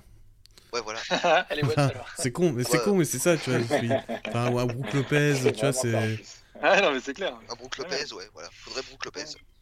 Bah, je préfère pas Kelly Kelly Olynyk et qu'on joue avec Khan, du coup. Mais euh, on est d'accord que c'est Mais, un 5. euh, Oui, à ce stade, oui. Ah oui, déjà c'est plus un 5 et puis et- mais l'idée même de dire qu'il est meilleur en 4 qu'en en 4 qu'en 5, ça ne veut pas dire grand chose parce que ça dépend sur qui il attaque. Ouais. Enfin, tu vois, Ouais, si, si on dit qu'il est, si on dit qu'il est 4, enfin qu'il est meilleur en 4 qu'en 5 et qu'en fait on joue face aux Warriors et qu'il doit attaquer sur Draymond Green, bah non. Tu vois, c'est juste qu'il y a des équipes qui Ouais. jouent très small ball, il y a des équipes qui jouent très avec beaucoup de grands. Et il y a des moments, en fait, si on joue face à, je sais pas, ici, il doit attaquer sur Drummond, bah, il sera meilleur en 5 que sur, enfin, c'est, que sur KD. Enfin, c'est des trucs comme ça, en fait. C'est, plutôt euh, selon la défense de l'équipe adverse, comment elle défend, les joueurs qu'il y a et, euh, et même le reste de notre équipe, en, en fonction de l'adresse, donc que l'équipe doit s'adapter et tout. Que Bon. ça, quoi. Pour moi, surtout, la différence, c'est aussi que 4-5, ça veut pas dire grand chose dans le sens où, enfin, c'est genre le, le truc de titulaire, mais euh, tu vois, par exemple, euh, Bam, là, actuellement, c'est Tucker qui est genre sur la ligne de 3 et Bam à l'intérieur. Et quand tu Mm. prends le 4-5 de Indiana il y a quelques semaines avant que Sabonis trade, bah, Mm. c'est Sabonis qui est à l'intérieur Mm. et Turner qui est à Ouais, c'est ça. Ouais. Donc euh, voilà, ça, voilà.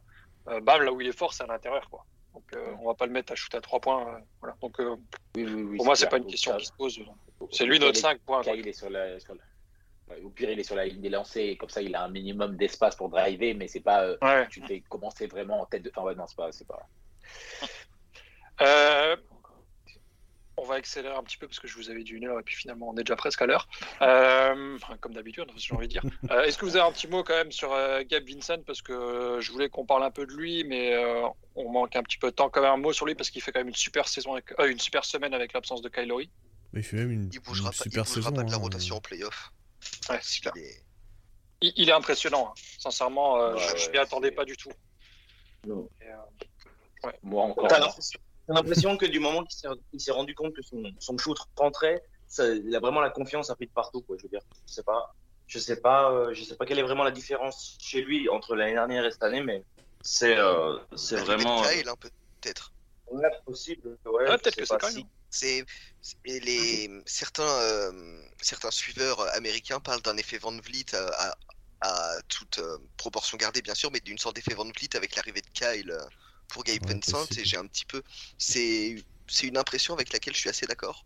Euh, Il y a, il y a- il y a des progrès réels et ça, on, peut, on peut attribuer certains d'entre eux, notamment dans le playmaking, à l'arrivée de Kyle, voilà, d'avoir un, un, un vétéran devant toi qui peut t'apprendre pas mal de trucs euh, à comment jouer comme un poste 20. euh, Je, ce, je qui- sais ce qui est quand. impressionnant surtout, c'est que bah, déjà il a démarré vraiment en tant qu'arrière et Ouais. euh, il a Mhm. commencé à être développé en tant que meneur à Miami Mhm. à partir de l'année dernière, je crois. Et ce qui est impressionnant, c'est que début de saison, il a pas de temps de jeu, il est pas dans la rotation. Après, il est blessé et tout, il rentre. Et puis en fait, il alterne entre sortie de banc, titulaire, euh, jouer des fins de match, parfois jouer moins. Enfin, vraiment, il, il, a, il a joué tout type de rôle cette saison et à chaque fois, il a été plutôt bon. Ouais, il est pas perturbé, hein. c'est impressionnant. Il, il a son niveau et puis il le bouge pas, même euh, s'il joue 35 ou s'il joue 3 minutes, comme tu l'as dit à l'instant, c'est c'est impressionnant. Franchement, euh, ouais, il, me, il me fascine. Et je crois que c'est. Alors, du coup, j'ai vu les 4 matchs aujourd'hui de la semaine, donc euh, je, je crois que c'est contre les Sixers, mais j'ai- j'ai- je suis pas certain.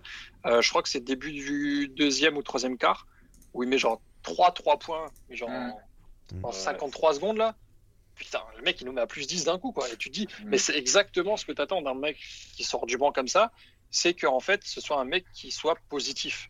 Et maintenant, quand Kylori sort et Gabe Vincent rentre, bah, tu te dis même pas putain ça va être la merde. Tu te dis. C'est bien, il va pouvoir faire un bon truc. Et ça change complètement la vie en fait.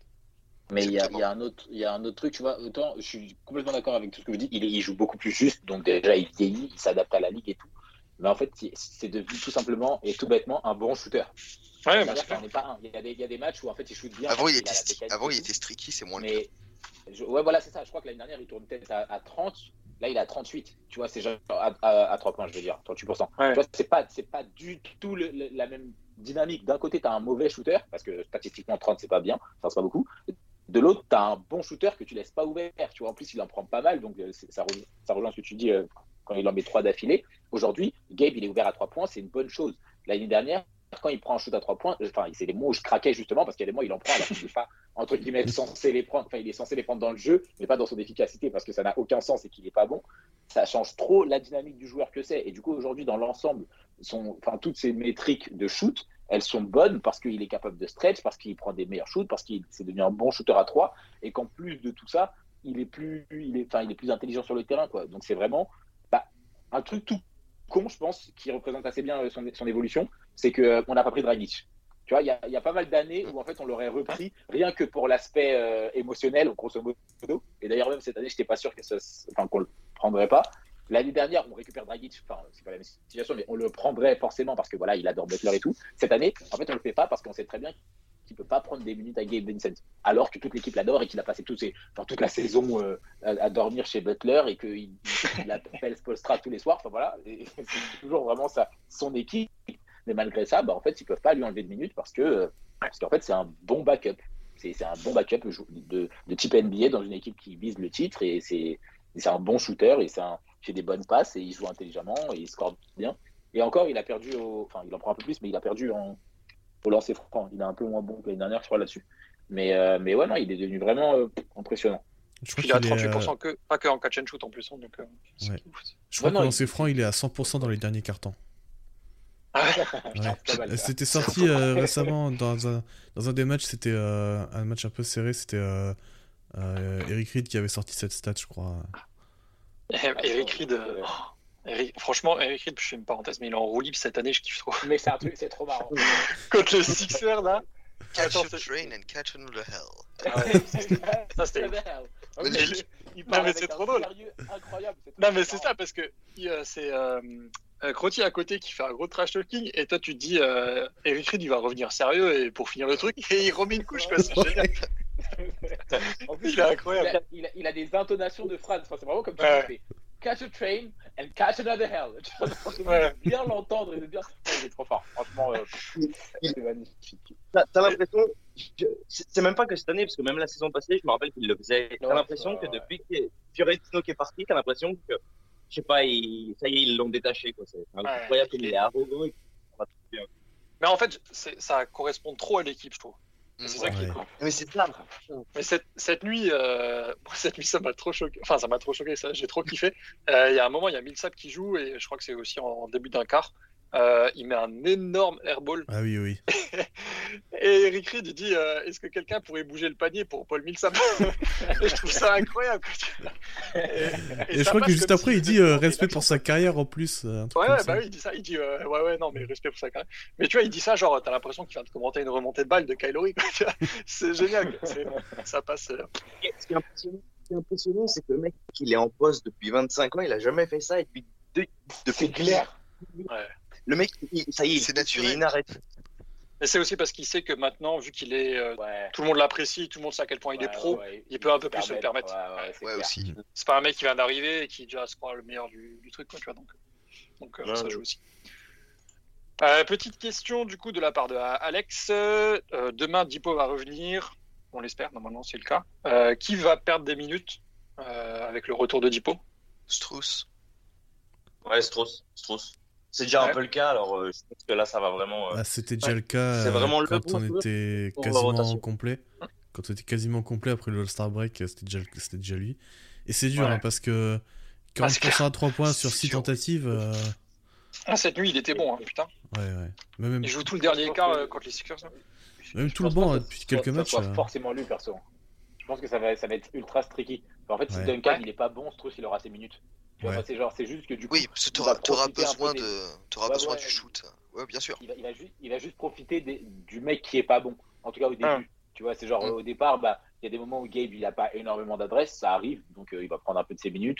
Il y a des moments où bah, Duncan il sera pas bon et de toute façon ils vont switcher par rapport à ça. Il aura peut-être un peu plus de minutes de Butler sur le début de saison. Laurie il a un petit peu ces moments où, bah, enfin ces moments. Là il est, euh, en- il a des problèmes familiaux donc il joue pas trop. Je pense au début, le temps qu'il prenne son rythme, il va surtout prendre des minutes à un peu tout le monde et après ça deviendra beaucoup plus situationnel. S'il est d'accord. pas bon, s'il est pas bon, il joue pas. Si Duncan il est pas bon, bah du coup ça sera Strauss qui joue et donc euh, Dipo prendra des minutes de game. Enfin, Je pense que ça va juste, pour l'instant, il va juste être mis en mode, bah, on voit où est-ce que tu en es d'un point de vue, euh, d'un point de vue NBA, parce qu'il aime bien dire, oui, il a l'air spectaculaire à l'entraînement. C'est bon.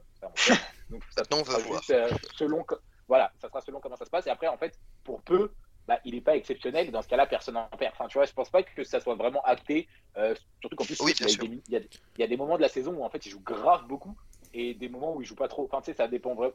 Même sans Dipo ou même sans Strauss, et, enfin, sans Marcus et tout, il y a des moments où il a plus de temps de jeu que d'autres. Du coup, euh, ça, sera vraiment selon comment ça se passe, je pense. Et il peut vraiment en gratter à tout le monde, même à Gabe. Tu vois, genre, ça serait le plus facile au niveau du, au niveau du, du, niveau du du poste. roster d'ailleurs. Ouais, voilà, c'est ça. Le seul qui en perdra pas, je pense, c'est euh, Caleb Martin. Après, les autres, ils peuvent tous en perdre, et puis voilà. Bah, en parlant de Caleb Martin, il y a Caleb Martin Season sur Twitter qui nous demande quid de la place de Dipo dans la rotation des playoffs, euh, dans le sens où Spo acceptera-t-il de tenter euh, un 5 euh, vraiment défensif avec Laurie, Dipo, euh, Butler, euh, Tucker et Bam, ou il gardera plutôt euh, Dipo derrière Jimmy et Kyle, un peu dans, dans ce, ce délire de pénétration, scoring, un peu porteur de balle? Pour moi, les 5 défensifs comme ça, on les verra. On le verra, ce 5-là. Ça, c'est- Ouais.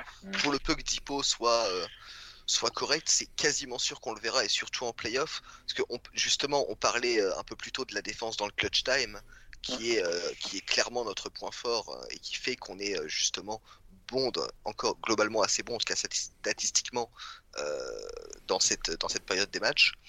Il n'y a aucune raison, euh, pour le peu qu'on ajoute un Dipo correct et qui soit efficace défensivement, qu'on ne voit pas des 5 complètement défensifs. Après, euh, de toute façon, connaissance Polstra, ça bougera et on verra d'autres choses aussi. Donc, euh, mais Pour moi, s'il rentre ses shoots, il n'y a pas de débat. S'il rentre pas ses shoots, il faudra vraiment qu'on se pose des questions. ouais, voilà. Enfin, qu'on se pose, que Spo se pose, hein, parce qu'il ne nous a jamais demandé notre avis. On se les posera quand même. De toute façon.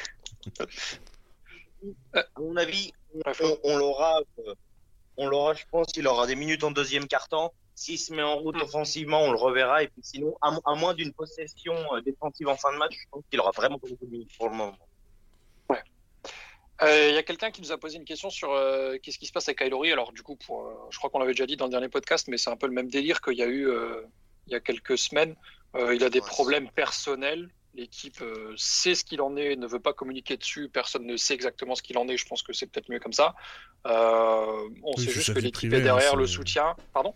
C'est sa vie privée, on n'a pas à savoir Ouais, aller, non, c'est chercher la petite bête. euh. Exactement. euh, c'est- enfin, pour moi, si Miami accepte entre guillemets qu'il soit pas là pour s'occuper de ces trucs-là, c'est que la raison est valable et que c'est Mhm. pas euh, voilà. Donc à partir de ce moment-là, effectivement, sportivement, ça fait chier qu'il soit pas là, mais il y a aussi quelque chose de plus important que le basket. Et s'il est pas là, c'est qu'il y a une raison. Donc, euh, Mhm. donc voilà, on verra bien. On espère juste que ça va s'arranger, que il sera disponible pour l'équipe. Mais euh, voilà, je pense qu'il y a des trucs plus importants.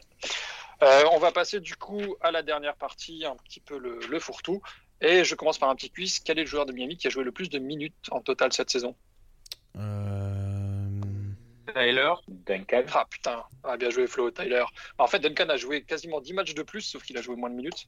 Ouais. Tyler est le seul qui a passé, qui a fait plus de 1700 Ah ouais. minutes. Putain. Et c'est aussi celui qui a mis le, c'est le seul qui a mis plus de 1000 points aussi cette année. Ok. Quand même. il a Ouais. trois matchs en plus. Pardon? Il a raté quelques matchs en plus. Là, il en a joué euh, que, Il a fait 50 beaucoup de quatrième quart complet, notamment. Donc, encore une que fois. 52. Euh, Duncan en est à 62, il a aussi raté des matchs. Donc, euh. 65, ouais, c'est quand même pas mal. Et il n'y en a qu'un qui a pas mis de points, c'est Javante Smart, qui a joué une minute exactement, pour être précis. Donc, euh, donc voilà. Euh, petit point sur le calendrier qui arrive. Donc il nous reste 17 matchs à jouer, euh, 12 à domicile, dont 10 des 11 prochains. On va pas se mentir, le mois de mars euh, euh, est vraiment euh, royal, on va dire. Euh, Il y a un trio, euh, notamment à la fin du mois de mars, qui sera déterminant. Euh, c'est à l'extérieur Boston, Chicago, Toronto. Donc juste après ces 11, euh, ces 11 matchs-là. Euh, ça, faudra vraiment essayer de les gagner à fond pour, euh, pour garder un seeding intéressant. Et puis après, euh, je pense qu'en fonction de ça, euh, Spo pourra reposer un peu des joueurs à la fin. En fonction de notre place, là, on a trois victoires d'avance, donc c'est quand même quelque chose d'assez agréable par rapport à l'écart qu'il peut y avoir entre le 2 et le 7. Donc euh, voilà. Euh, quelques petites fireballets. Euh, All-Star Game, Jimmy était pas dingue, comme d'habitude. hein. De toute façon, pas- ça l'intéresse pas trop, on va pas se mentir. vraiment c'est vraiment pas son truc. Ah Ouais. bah, c'est tellement pas son truc qu'il a pris une amende parce qu'il avait pas envie de parler à la Ouais, presse. voilà. enfin, Après, Spo, il a Vraiment, kiffé sa race, hein, ça se voit. Il, Ouais. est- il ouais, a kiffé. Enfin. Enfin, ouais. Et puis les top 15 all-time. C'est, c'est, il a jamais eu de coach de l'année, mais au moins, euh, voilà. Il est bon. C'est juste dommage qu'il soit à côté de Doc Rivers, mais il est top 15 de time. Donc voilà. Ça, je pense que, ça- enfin, nous en tant que fans de Miami, on sait qu'il n'est pas toujours reconnu à sa juste valeur. Ça nous a tous fait plaisir, je pense, euh, qu'il soit dans cette liste-là. Puis lui, euh, on sait à quel point euh, il tient ça à cœur. Il prend On ça à cœur. rappellera que Scott Brooks a un coach of the year et pas lui. Ouais, bah. Tu sais, euh, on s'appelle le coach des Pistons. euh, Dwayne Casey aussi, hein. Ouais. Il a le coach c'est de l'année, il se fait virer après, donc euh, super, merci les gars. Donc, voilà. Enfin, bref. Euh, et puis petite mention euh, à nos joueurs qui sont dans la liste des 75. Alors je l'ai faite de tête, j'espère que je n'en ai pas oublié. Il y a évidemment Dwayne Wade, il y a évidemment Zo, il y a euh, Gary Payton qui a fait un passage, Ray Allen aussi, Bob McAdoo qui était dans le, dans le coaching staff, et puis évidemment Shaq et LeBron. Voilà, une cérémonie qui était assez dingue, même si Wade, a priori, s'était mis une grosse race la veille, vu la voix qu'il avait le dimanche. Oui, de toute façon, il avait mis des photos sur Insta, c'était trop marrant les photos. Tu sais qu'il était en vraiment parti faire la grosse stuff, quoi. Il a bien raison, on ferait tous pareil. hein. Ouais. Donc, euh, voilà. Euh, avant de passer au petit fun facts, euh, on nous a posé la question, donc je vous la fais, enfin on nous a posé deux questions, je vous la fais en une seule. Euh, quelle équipe on aimerait affronter au premier tour et est-ce que les match-ups de grande taille comme Toronto-Cleveland vont nous casser les couilles? Toronto. Alors, euh, Toronto, on en a déjà parlé. Ouais, au premier tour, euh, les Cavs ou alors les Hawks s'ils arrivent à sortir du play-in et qu'on est premiers. Et pour la, et pour la deuxième, euh, Toronto, ça m'inquiète un peu, Cleveland un peu moins. Ouais, pareil. Ouais, moi je suis un Cleveland aussi. Euh, du coup, ils n'ont pas trop kiffé les fans de Cleveland, mais j'ai dit, euh, franchement, vu le, le top 8 à l'Est, j'ai envie de prendre personne sauf Cleveland. Ils n'ont pas trop kiffé, ils ont tous dit on fait des captures, on fait des captures, on ressort. Je dis, ouais, bon, pas de problème. Bah, C'est même, pas leur- Ah ouais. c'est même pas leur faire en force en fait. Ça, leur il- faire en oui, force oui, en plus parce qu'ils sont bons les Cavs. hein. Ils ont vraiment. Ouais, ils sont bons.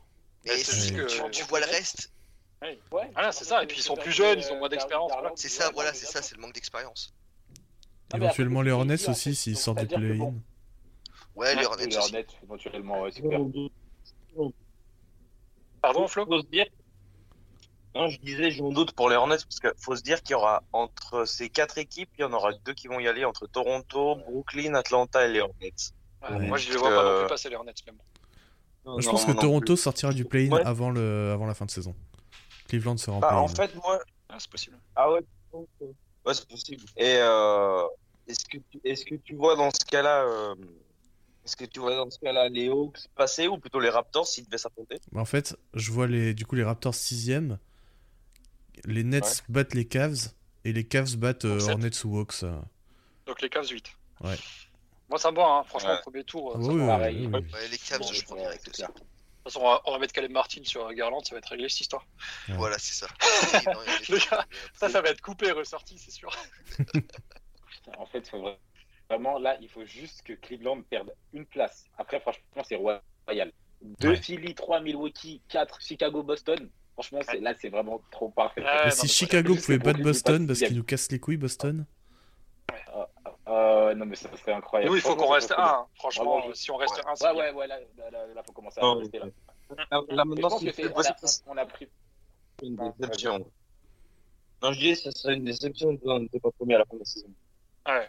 Et Ouais. puis là, on a trois matchs d'avance et puis on a tous les matchs à domicile. euh, Ouais, enfin, en termes de repos, c'est quand même cool, en termes on, de a, repos, on a- ça quasiment tous les, les tie break. Enfin, tu sais, Ouais, euh, ouais, ouais, ouais. les Bulls, on les a tous pris. Enfin, franchement, c'est- ouais, voilà, c'est- franchement, c'est jouable. Bah, Chicago, la on l'a.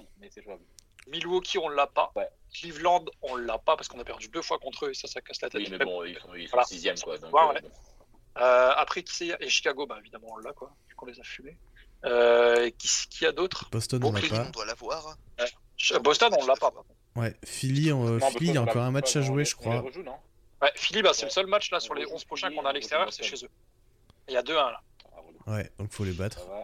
Boston, on les rejoue aussi, non? Ouais, si tu l'as Ouais. dit tout à l'heure. Ouais, bah on a 0-2 contre Boston, hein, ça, ça casse la Ouais, c'est chaud. C'est chaud. En plus, c'est Parce que 0-2, bon, ils il- ont mis ça 60 points en deux matchs, quoi. Ça, ça m'étonnerait que euh, perdre la fin. Boston, je pense que ça se jouera pas au tie break. Par contre, Philly, les Bucks, c'est pas impossible. Ah, ça ferait chier qu'on soit derrière. On, par- on parlait de la, de la défaite des Bucks, on n'avait pas parlé de l'effet euh, de l'effet du tiebreaker, mais franchement, c'est la seule équipe qui me ferait, enfin, c'est la seule équipe que je pense qui pourrait nous rattraper en fait. Et euh, ça ferait chier que ce soit ce putain de Eh. tiebreaker. Tu vois, j'étais pas sûr si on l'avait ou pas. On a fait 2-2 sur euh, sur la saison. Et euh, ça fait vraiment chier de, ça ferait vraiment chier de perdre la première place pour ça. Quoi. Et d'affronter un Philadelphie au deuxième tour au lieu d'un Boston ou d'un Chicago. Après, pour le coup, Minnesota, effectivement, euh, Minnesota- Milwaukee, c'est vraiment, euh, entre guillemets, ceux qui peuvent nous rattraper. Par contre, euh, par curiosité, j'étais voir leur calendrier la semaine dernière. Et euh, bah, du coup, je vous donne les matchs qui leur restent. Il reste Phoenix ce soir. Bon, euh, ils ont du bol parce que Crystal et Booker sont pas là.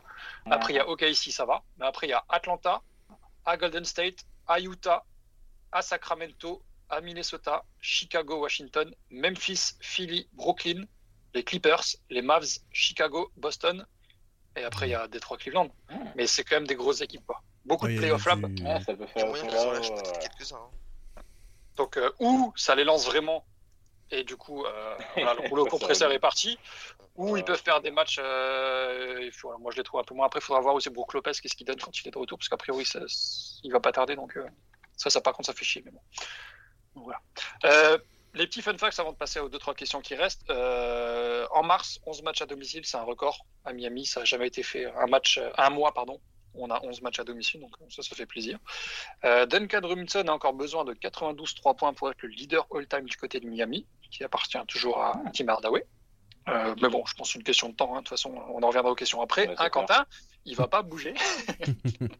Euh, la dernière fois qu'on était à, plus de 20 wins d'avance sur les 50%, vous savez quand est-ce que c'était? C'était C'est pas 2014 2013. ouais, 2013-2014, ouais, effectivement. 2013, les années LeBron euh, Wade. Euh, petite euh, chose sur Tyler. Tyler, il a scoré 25 points à sortie de banc euh, deux fois en deux matchs de suite, donc face à Brooklyn et Milwaukee. Trois autres joueurs l'ont fait dans l'histoire de Miami. Est-ce que vous savez qui c'est? Euh, putain, j'ai regardé des trucs comme ça Sortie récemment en plus. En plus, j'ai vu passer le tweet et j'ai quand même oublié. Je sais plus. Euh... Dragic, Wade? Non, Dragic, non. Mais Euh, Wade l'a fait en 2018. Ouais. Et Whiteside l'a fait, non? Whiteside l'a fait en 2016 et il y en a un qui l'a fait en 2017, entre les deux. euh... James Johnson, Putain, bien joué, Flo. Ah, ouais, C'est à- lui que Ouais. je pensais. Ouais, bien joué, Flo. Euh, Tyler Hero a plus de 20 points sur les six derniers matchs donc en sortie de banc. Euh, c'est le de record de. Miami devant Chris Gatlin euh, en 96. Euh, la plus gros, c'est la plus grosse série depuis Derrick Rose en 2020. Euh, et puis d'ailleurs, en petite, euh, voilà, c'est la 16e meilleure série de l'histoire. Donc euh, toujours en cours, en série. Euh, Il y a un joueur qui a fait, qui a le record à 14 matchs de suite. Est-ce que vous savez qui c'est? Lou Un mec connu pour être en sortie de banc. Ouais, Lou Williams en 2018. Donc, euh, 14 de suite. Bon, peut-être que Tyler l'aura un jour, hein, on ne sait pas, mais, mais voilà. Euh, D'ailleurs, en parlant de Hero, il est à 19 sur 19 au lancer depuis le 28 février. Euh, pas sa plus grande série, c'est 33, mais euh, voilà, il est bien. Euh, petite question encore avant de passer à Spo pour finir. Euh, cinq joueurs ont inscrit plus de 100 tirs à 3 points cette saison, avec euh, Duncan Robinson, Struss, Gabe Vincent, Tyler Hero et Kylori. C'est la seconde fois que ça arrive dans l'histoire de Miami après la saison 2017-2018. Est-ce que vous savez qui étaient les cinq à avoir pris, à avoir rentré 100 tirs à 3 points cette saison? Waiters, 2018 Babbitt, Pas Waiters, pas Babbitt.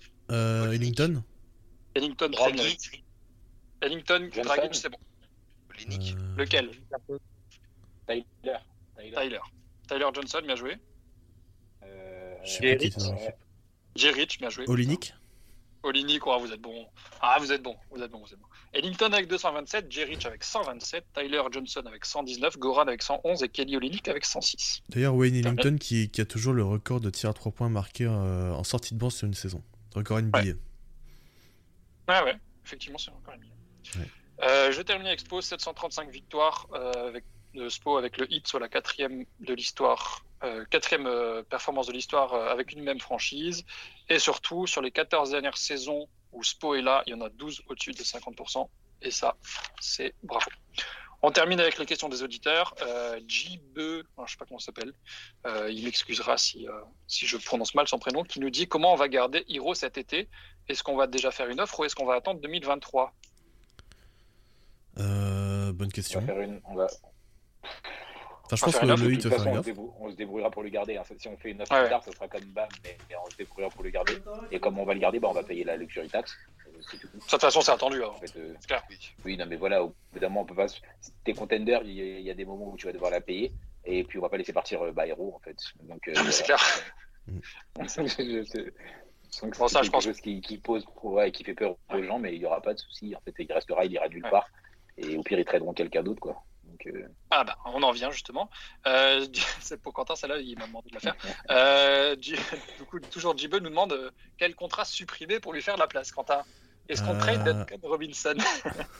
Alors, il faut savoir qu'avec les Bird Rates, on est capable de dépasser le cap sans problème pour prolonger nos joueurs. Donc, Ol- Oladipo rentre aussi dans ce, dans ce cas-là. Et donc, euh, tout dépend de si le proprio veut payer euh, la taxe de luxe ou pas, finalement. Bon, je pense qu'il la pas- paiera, la payera pas cette année. Ouais, il n'y a pas de nécessité à trader un contrat, à, à faire de la place, machin, machin. Si le proprio dit euh, je veux la, la grosse équipe, je paye la taxe, pas de souci. Pat Riley sera très content. Euh, Joris, alors euh, pas, pas celui que Quentin m'en connaît, un autre, nous demande ce même style de question quel avenir pour Duncan Robinson avec le contrat de héros et l'exclusion? Alors je suppose qu'il voulait dire éclosion de plusieurs autres shooters. Euh, je pense qu'on est d'accord qu'il n'y a pas de débat de toute façon. Duncan restera. Et puis les autres, on verra bien quoi. Enfin, Après, moi, je, je sais pas, mais je vois pas disait, Duncan euh, partir. C'est ce qu'on disait aussi à la trade deadline, c'est que si euh, ils pensent que ça peut upgrade l'équipe, enfin si un trade peut upgra- Oui, upgrade l'équipe, Ouais. ils vont le faire. Que ce soit Robinson ou Hero ou Laurie ou Butler. Enfin, en général, En ils- fait, on va pas le trader parce qu'il a un contrat à 17 millions. C'est pas ça, c'est. C'est pas la raison, oui. Son impact sportif est là. Si on peut avoir mieux, on le fera. Ouais. Mais on va pas, on va pas s'en débarrasser parce qu'on veut faire un peu de place euh, salariale. Enfin, On, Moi, je on fera pas de trade. On fera pas de trade pour se dire euh, on va on va échanger Duncan Robinson contre deux contrats plus tradables ou un truc comme ça quoi. S'il y a fera pas de vraiment mal, tu veux un- dire. c'est vraiment sur le parquet que ça doit se passer quoi. Je veux dire c'est vraiment quelque chose où euh, il est vraiment très remplaçable et que ça a vraiment pas à voir avec son avec son salaire. Euh, KD 270 nous demande si on est prêt pour les playoffs. Nous ou l'équipe on est premier quand même. Pardon? Oui, on est premier, ouais. Oui, si c'est si c'est l'équipe. Oui, qu'on est prêt, quoi. Ouais, l'équipe est prête. Nous, on est prêts, je pense que lui aussi. Et il nous demande surtout Butler est-il prêt pour les playoffs? Il a intérêt à l'être. Il a intérêt, Non. exactement. Ouais, j'espère. Oui, il a un coup moins fait- bien, mais, mais ça va aller, il, il va se ressaisir. Et puis je pense que pour le coup, c'est aussi un joueur qui. euh, bah, écoute, les 4 heures de match, ça commence à me prendre la tête là. Vivement les playoffs. Donc, Ouais, c'est Ouais. Je pense que c'est. Clair. Il est un peu dans ce style-là aussi. Là, on arrive Euh, dans JB le moment nous où c'est demande long. toujours. là. Pardon, Quentin? Je dis là, on arrive dans le moment où c'est long, la fin de saison. Ah, c'est clair. Mais euh, nous aussi, hein, on va pas se mentir. Ouais. Euh, JB nous demande pensez-vous que Yurtseven aura un plus grand rôle l'année prochaine? C'est pas impossible, faut voir, faudra voir euh, par rapport à Deadmon. Ouais, Pour moi, c'est ça là. En fait, ça- si Denman est là, non. S'il est plus là, oui. Ouais, puis même ça dépend si, si, Ouais, a- si ils ont l'occasion s'il y a un autre intérieur backup euh, meilleur, quoi. Oui, que voilà. ce soit voilà. Deadmon ou un autre, finalement. euh, Mais ça va pas être genre la priorité de, de- de progression euh, chez les jeunes, quoi. Enfin, moi, je vois pas ça. en tout. Non, ça se fera assez naturellement, mais il y aura pas un, il y aura, sauf si vraiment euh, circonstance qui fait que tu te retrouves à en avoir euh, besoin, ou alors qu'il devient soudainement incroyable. Oui, ce sera pas une priorité. Euh, 13 nous demande euh, Hit in 5 Oui. Toujours. Toujours, bien évidemment. Euh, bien sûr. Sauf si on parle de seeding dans la conférence Est, bien évidemment. Oui, là c'est Hit in. Euh, les deux dernières questions. Bruna Quentin nous demande Miami peut-il surmonter ses démons de l'an passé s'il retombe face à Milwaukee Alors, on en a déjà un peu parlé tout à l'heure avec. euh, notre démon, notre démon c'était la fatigue. Moi, je pense que Ouais, Butler, déjà, c'était- je pense que c'était un gros truc. Ouais. puis Butler aura Non, peut-être un peu de c'était- mal. ouais. On peut. Est-ce qu'on le fera peut. C'est telle est la question. On verra en finale de conf. hein. Enfin, on verra, mais moi, en tout cas, s'il y a une équipe dont je suis pas forcément confiant à l'est, c'est eux. Après, Ouais, c'est sûr. Oui, on est capable, mais euh, on part pas favori. En tout cas, face à quoi, les autres, je pense qu'on est capable de taper n'importe qui. Donc, voilà. Et on termine avec Grande Bielsa, qui est un très beau pseudo, et qui nous demande, pour finir, et c'est un peu avec le, le sujet du podcast, qu'est-ce que ce serait pour vous une saison régulière réussie? À ce stade, premier à l'Est. Bah, c'est déjà le cas. Ouais, Ouais. oui. Voilà, c'est maintenir le cap, hein, parce que la, la saison elle est déjà réussie en soi. On a même, euh, on a même surpassé euh, nos propres attentes. Voilà, qu'on s'était fixé en début de saison. Donc la saison en soi elle est déjà réussie. Maintenant c'est on maintient le cap et on garde la première place. Et on arrive, euh, et on arrive avec un, avec la santé en playoff et on est prêt à tout défoncer. Voilà. Ça vous convient, ça? Très joliment dit. Merci. Et ben voilà. On va, si vous avez rien à rajouter, on va s'arrêter là-dessus et puis euh, on va se retrouver euh, d'ici un mois et quelques, je dirais, pour le, la preview des playoffs euh, face aux Cleveland Cavaliers, du coup. Euh, on l'espère. Euh, par contre, si c'est le cas et qu'on perd, ça va être la race. Euh, Ah, moi j'arrête. Hein. Eh, moi- ah ouais, non, mais si on est un et qu'on se fait sortir Sam, il va désactiver ouais, Twitter. Non, non, non. Ah, non, non, je- Autant les nets, je veux bien, les caps, j'arrête. Genre vraiment, je peux pas se ma gueule. Non, non, non, non. Là, c'est tellement faux qu'en fait, tu, tu te dis que putain, ça fait chier. Parce que je- moi, je suis. Enfin, il va y avoir un favori qui va tomber, je pense. Il y a. De toute façon, Ah, bah là, déjà, de toute façon, il y a au moins deux grosses équipes qui vont être mais tellement déçues. C'est déjà énorme. C'est clair. Ouais. C'est déjà énorme. C'est si en plus il y a on va dire une surprise genre le 3 qui élimine euh, le 6 qui élimine le 3 ou le 7 qui élimine le 2 ou comme ça mais putain j'espère que ça sera pas Miami J'espère que ce sera Boston Euh, et Philly. Non, je crois que je regarde même pas la fin des playoffs. Voilà. Au premier tour, je regarde même pas. Franchement, genre, j'arrête. Ça, me- j'arrête trop, trop, trop dégoûté. C'est sur une blessure, mais sinon. ouais, je non. crois qu'on se met au baseball là, franchement. Ouais, ouais, ouais. Oui, franchement, mais- ça a l'air pas mal. En fait, ça commence en été et tout. Ouais, voilà. Ouais, c'est clair. On va aller supporter les Marlins. si, si j'étais fan du hit depuis euh, depuis longtemps si j'étais plus vieux je pense que j'aurais toujours 99 en travers de la gorge tu vois Ouais, ouais, non, mais c'est clair. Ouais. Enfin bref. Euh, On s'arrête là, du coup, on se retrouve dans un mois. N'hésitez pas à nous suivre sur les réseaux sociaux, à écouter les podcasts. Notez peut-être si vous pouvez, euh, en fonction de, des plateformes où vous écoutez. Le site est de nouveau en ligne, n'a pas encore été complètement mis à jour, mais le site est de nouveau disponible.